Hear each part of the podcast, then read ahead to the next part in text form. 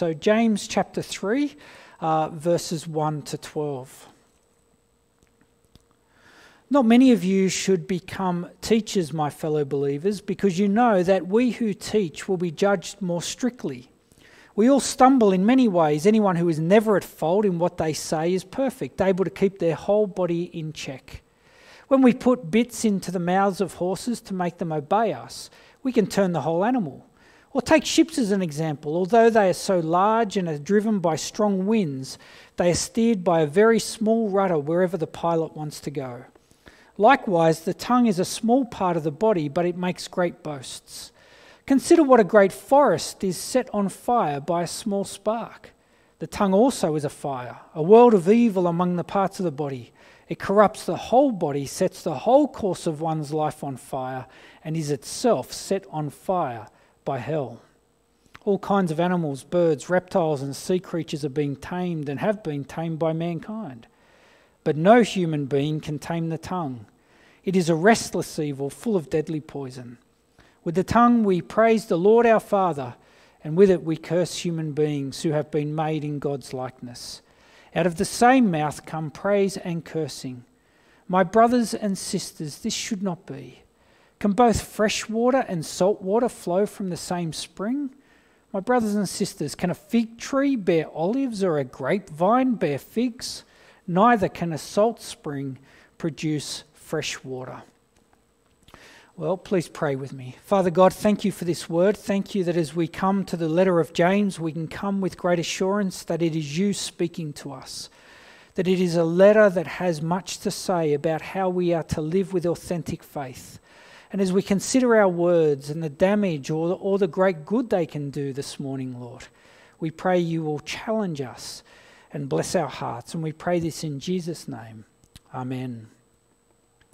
Well, hopefully, you've been watching the Olympics. I know some of you aren't into the Olympics all that much, but uh, if you were watching on Thursday night, or even if you weren't watching, chances are uh, that you've seen something about the decathlon and Ashley Maroney, uh, Moloney. Ash Moloney won the bronze medal. It's the first medal we've ever won in the decathlon. And, uh, and you have to compete in 10 events. It's a real all round athlete uh, event.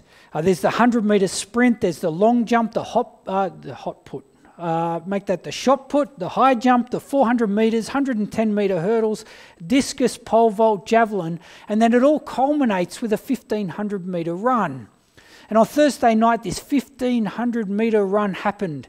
And uh, Ash Moloney was in third place and he needed to run a certain time and make sure that those behind him weren't too far ahead of him on the field.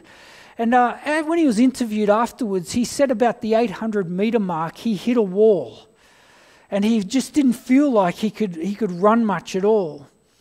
But then you see this image of Cedric Dubler coming back from him being in front of Ash Moloney, and he fell back to him, the other Australian, uh, Cedric Dubler, and he starts yelling at him. And later on, uh, the interviewer asked Moloney what he was saying to him. He said he was screaming at me. He said, I can't repeat what he said, and I certainly couldn't repeat it from the pulpit. He said, I could hear his voice bouncing in my cranium like a bat out of hell. See, if it wasn't for the words of Dubler, chances are Moloney wouldn't have a bronze medal. Words are powerful, they can be used to build up, to encourage, and to accomplish great things on the 30th of March this year, Riley Basford in the US went to the dentist. He was a young fella. You'll see a picture of him come up on the screen. He had braces put on. He had fed his family's cows in the morning. He spent time with relatives. And around the noon, however, he started becoming bombarded with cruel messages on social media. He was cornered into a space where his young mind couldn't see a way out, and he ended up taking his own life that afternoon. See, words are powerful, they can be used to accomplish evil things. See, the tongue can be used to build up or to break down. How do you use your tongue? Have you tamed your tongue? Do you have control over your tongue? See, as we continue in our series in James, we come to chapter 3, and this morning we are told authentic faith tames the tongue. Authentic faith has control over what it says. See, back in chapter 1, as James introduced many of the themes uh, he is now expanding upon in the body of the letter, he says this in chapter 1, verse 26. He says, Those who consider themselves religious and yet do not keep a tight rein on their tongues deceive themselves, and their religion is worthless. Authentic faith tames the tongue. And here James begins chapter 3 by warning those who will want to use their tongue in some of the most powerful and influential ways, those who want to become teachers. He says this in verse 1. He says, Not many of you should become teachers, my fellow believers, because you know that we who teach will be judged more strictly. We all stumble in many ways. Anyone who is never at fault in what they say is perfect, able to keep their whole body in check. See, James isn't saying that holding the position of te- teacher means you will be judged by some different standard or, or judged by a, another type of uh, judgment. He's saying, by the very nature of using so many words to influence and to lead other people, you will have a lot more to be accountable for. See, when we declare a truth, when we claim to speak on behalf of the Lord, or when we speak truths that directly oppose the Lord, the fruit that bears in people's lives, both your own and other people, is going to be up for judgment. And he's beginning this passage by highlighting teachers because they have so much influence and power over others. But that's not who he's dealing with for the whole passage. He's really saying, look, don't become teachers because of the word. Think, think carefully before you become a teacher. But now he goes on to address everyone in the church about the power of words and how much power we can have over others. See, he warns us of how we must control the tongue if we are to have authentic faith. And I just read verse 2 for you as well. See, the tongue is crucial to directing the life that we live. He says we all stumble in many ways. Anyone who is never at fault in what they say is perfect, able to keep their whole body in check. Now, the fruit of the Spirit, or one of the fruits of the Spirit, which he ends with in Galatians chapter 5, is self control. See, what he's saying is that the very beginning of self control starts with the tongue. If you can control what you say, if you have control over your tongue, if you have tamed it, then your whole life will stay in check. See, the tongue is crucial to directing the life that we live. The tongue is crucial in directing the life of so many others in whom we think we can speak into their lives. Greek philosophy believed that perfection could be attained by wisdom, through wisdom, through knowledge and understanding, and being able to eloquently speak that into the lives of those around you. See, in James's day, while the Romans ruled, the Greek culture was very much at the forefront of their life. If you remember back to Corinthians, Paul he has to defend the fact that he's not eloquent of speech and that his message about the resurrection wasn't really something that reason could defend. The world saw it as foolishness, but it was wisdom to those who believed. See, Greeks believed that perfection came through that wisdom and that eloquence of speech and that those who could speak eloquently with their wisdom were held in the highest regard. James is saying, No, be on guard. Because you think your tongue can reach perfection, but no, we all stumble in many ways. And then in verses 3 to 6, he uses three illustrations about how the t- tongue directs the entire life of a person. He says horses, ships, and fire. If you have a look at verse 3 there, he introduces to horses. He says, When we put bits into the mouths of horses to make them obey us, we can turn the whole animal. now, the word here for bit is in fact bridle. And it's the same word used back in chapter 1, verse 26, where he says that we need to keep a tight rein on our tongues. In fact, he's saying we need to keep a tight bridle on your tongue. So, the way a jockey controls a horse that is much more powerful than he or she is, is with the bridle. Now, if the picture, uh, which will come up for you uh, in a minute, uh, it, it, it goes over the horse's head, and then the bit goes in the mouth, and the reins are attached. You see, it needs to be tight so that the jockey can have complete control over that horse, determining where the horse goes, when the horse stops, when the horse goes forward. In the same way, if you are able to bridle the tongue, you can control the entire life that you live. And in fact, you can, control the life that others live. This is where cults come to the fore. We see people doing uh, all, things we can't even reasonably fathom that they would do the, uh, I don't know how you pronounce it, the NXIVM cult uh, that's been in the news. You know, actors and all sorts of people who are in, in positions that we might respect at times, they get caught up in, in all sorts of manner of practices. Why?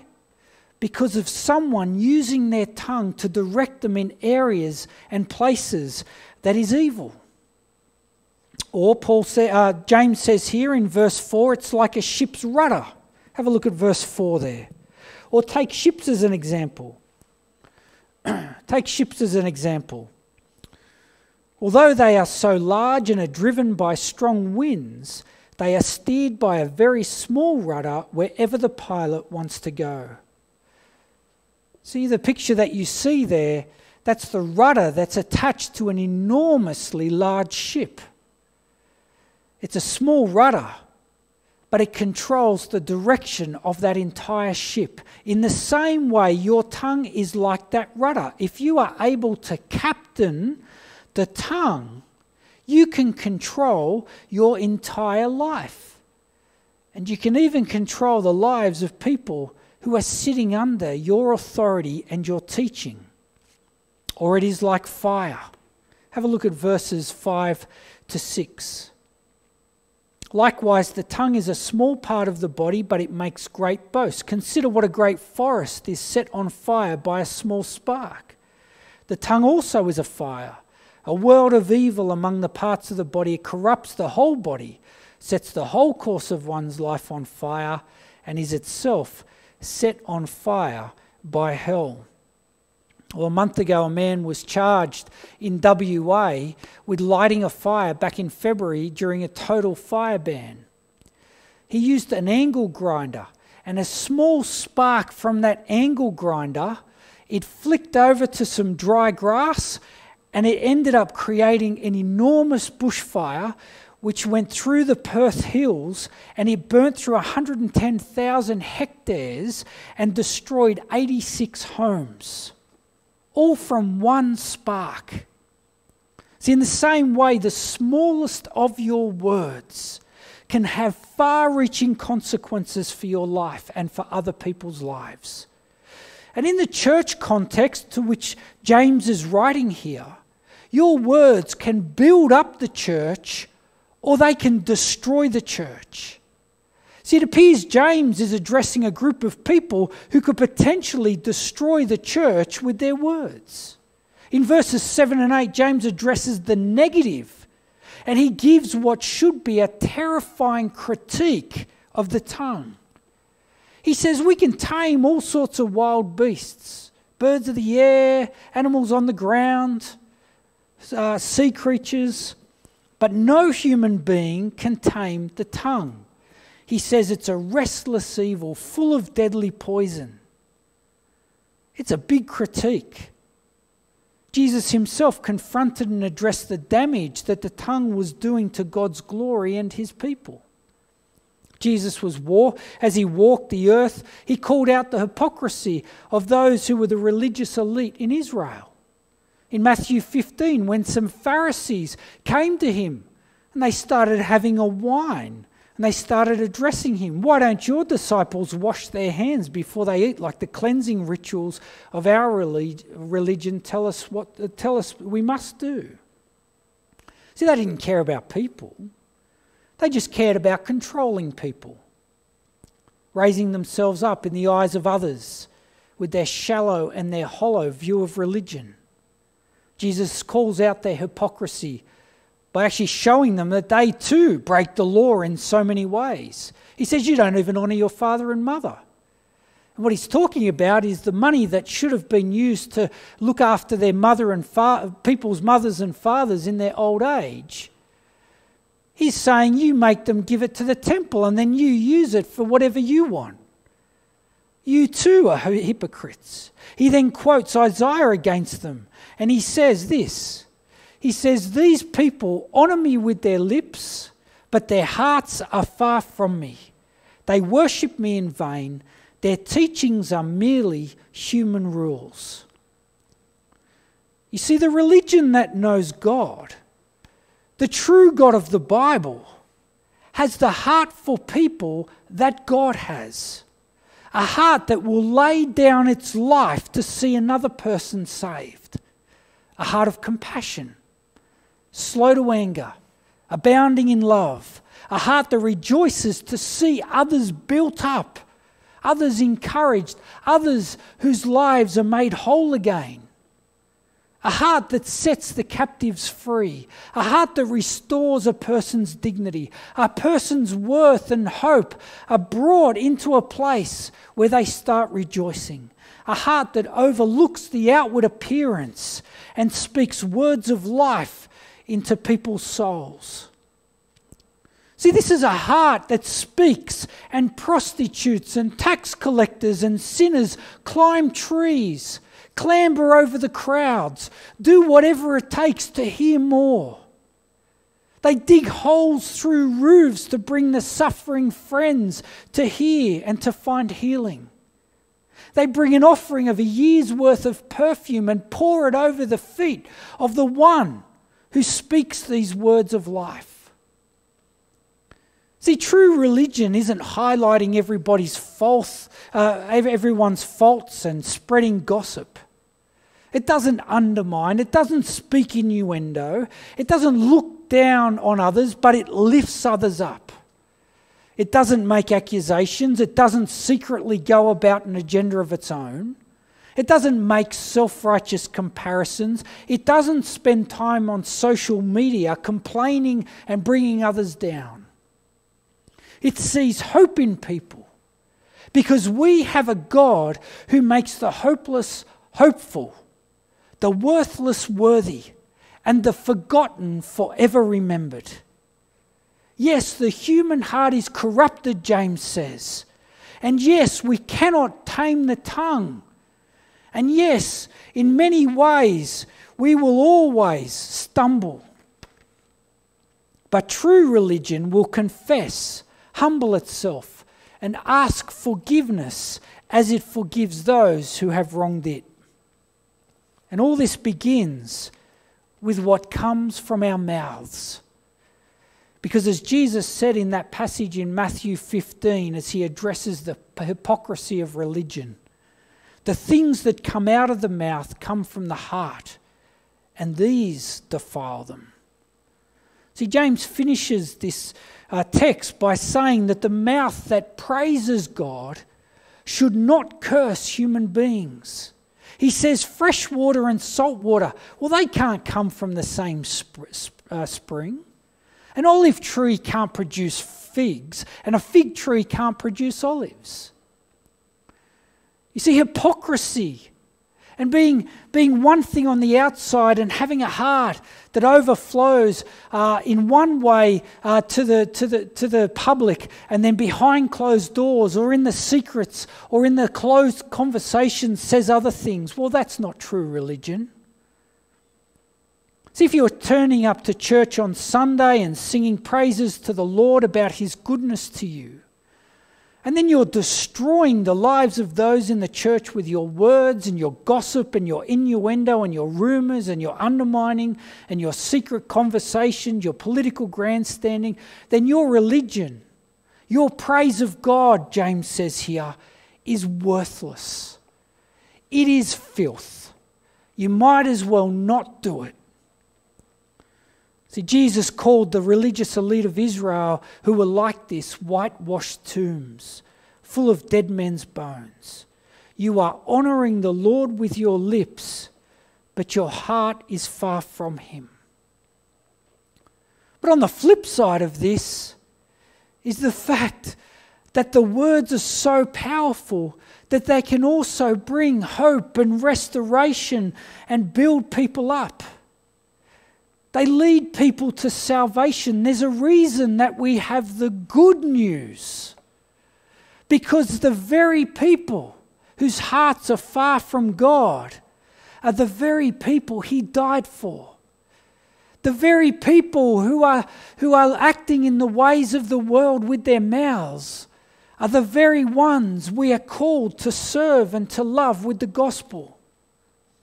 Jesus says, Love your enemies, pray for your leaders, encourage one another, love one another deeply from your heart. See, this is the flip side of what James is saying. You match the heart with the praise that's coming from your lips. You match it with building people up. And well, you may have just found true religion. Now, I just want to share a story that's happened with me recently. Uh, I sat down with someone, and no doubt they're listening today. I'm not going to tell you who they are. But they graciously revealed to me that I had unknowingly offended them from this very pulpit. They didn't react at the time, and they didn't react in any other way, even though, uh, even though my words hurt them. They didn't destroy me with gossip or slander or comments and questions about my integrity. They held their tongue. And then when the time was appropriate, they told me directly how I had offended them. Now, as a teacher, that's never easy to hear. But see, they gave me the opportunity to apologize. Then they gave me their forgiveness. And then recently, I received a wonderful card and present from them with all these wonderful words about my role as a pastor and how I'm doing even after I had highly offended them. They built me up, they didn't cut me down. See, James is saying that's what true religion is. That's why Jesus says when there is conflict in the church, there is a healthy way to deal with it. This is why we are seeking to be mature, Christ like with our words, James says. We can't act in the ways of the world. And next week, he flows out of this into the next couple of verses, which we'll look at next week. And he con- contrasts the wisdom of the world with the wisdom of God. So the wisdom of the world would cut me down. The wisdom of God says, hang on a minute, I need to, I need to see if there is repentance. James is calling us to tame the tongue. Our tongues are dangerous. We need to use them to build the church up, not tear it down, to give hope to people, not take it away. Let's all take a moment of reflection on this. We all will stumble in many ways, but with the Holy Spirit's help and with a focus on Christ Himself and how He spoke words of life to the prostitutes, to the adulteress. Leave your life of sin. As we reflect on Jesus himself, let us tame our tongues, let us hold them, and let us speak in ways which reflect His glory and praise Him from our hearts and from our lips.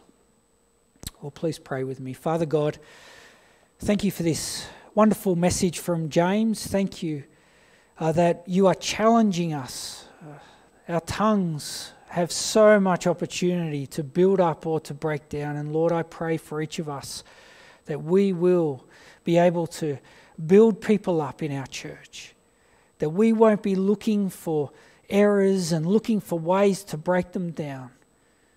We will keep each other accountable with love, to be able to bring to each other way in ways which, uh, which encourage them to repent that we will be able to walk the path on this journey.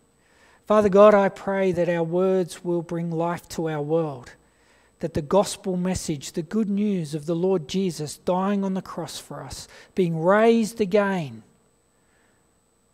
will be the message of hope as we implore people to put their faith in the Lord Jesus and make him Lord. Father God, I pray that we will be a church where we have tamed our tongue and that that will be a wonderful reflection of your glory. So, Father God, bless us this week as we consider these things. And we pray it all in Jesus' name. Amen.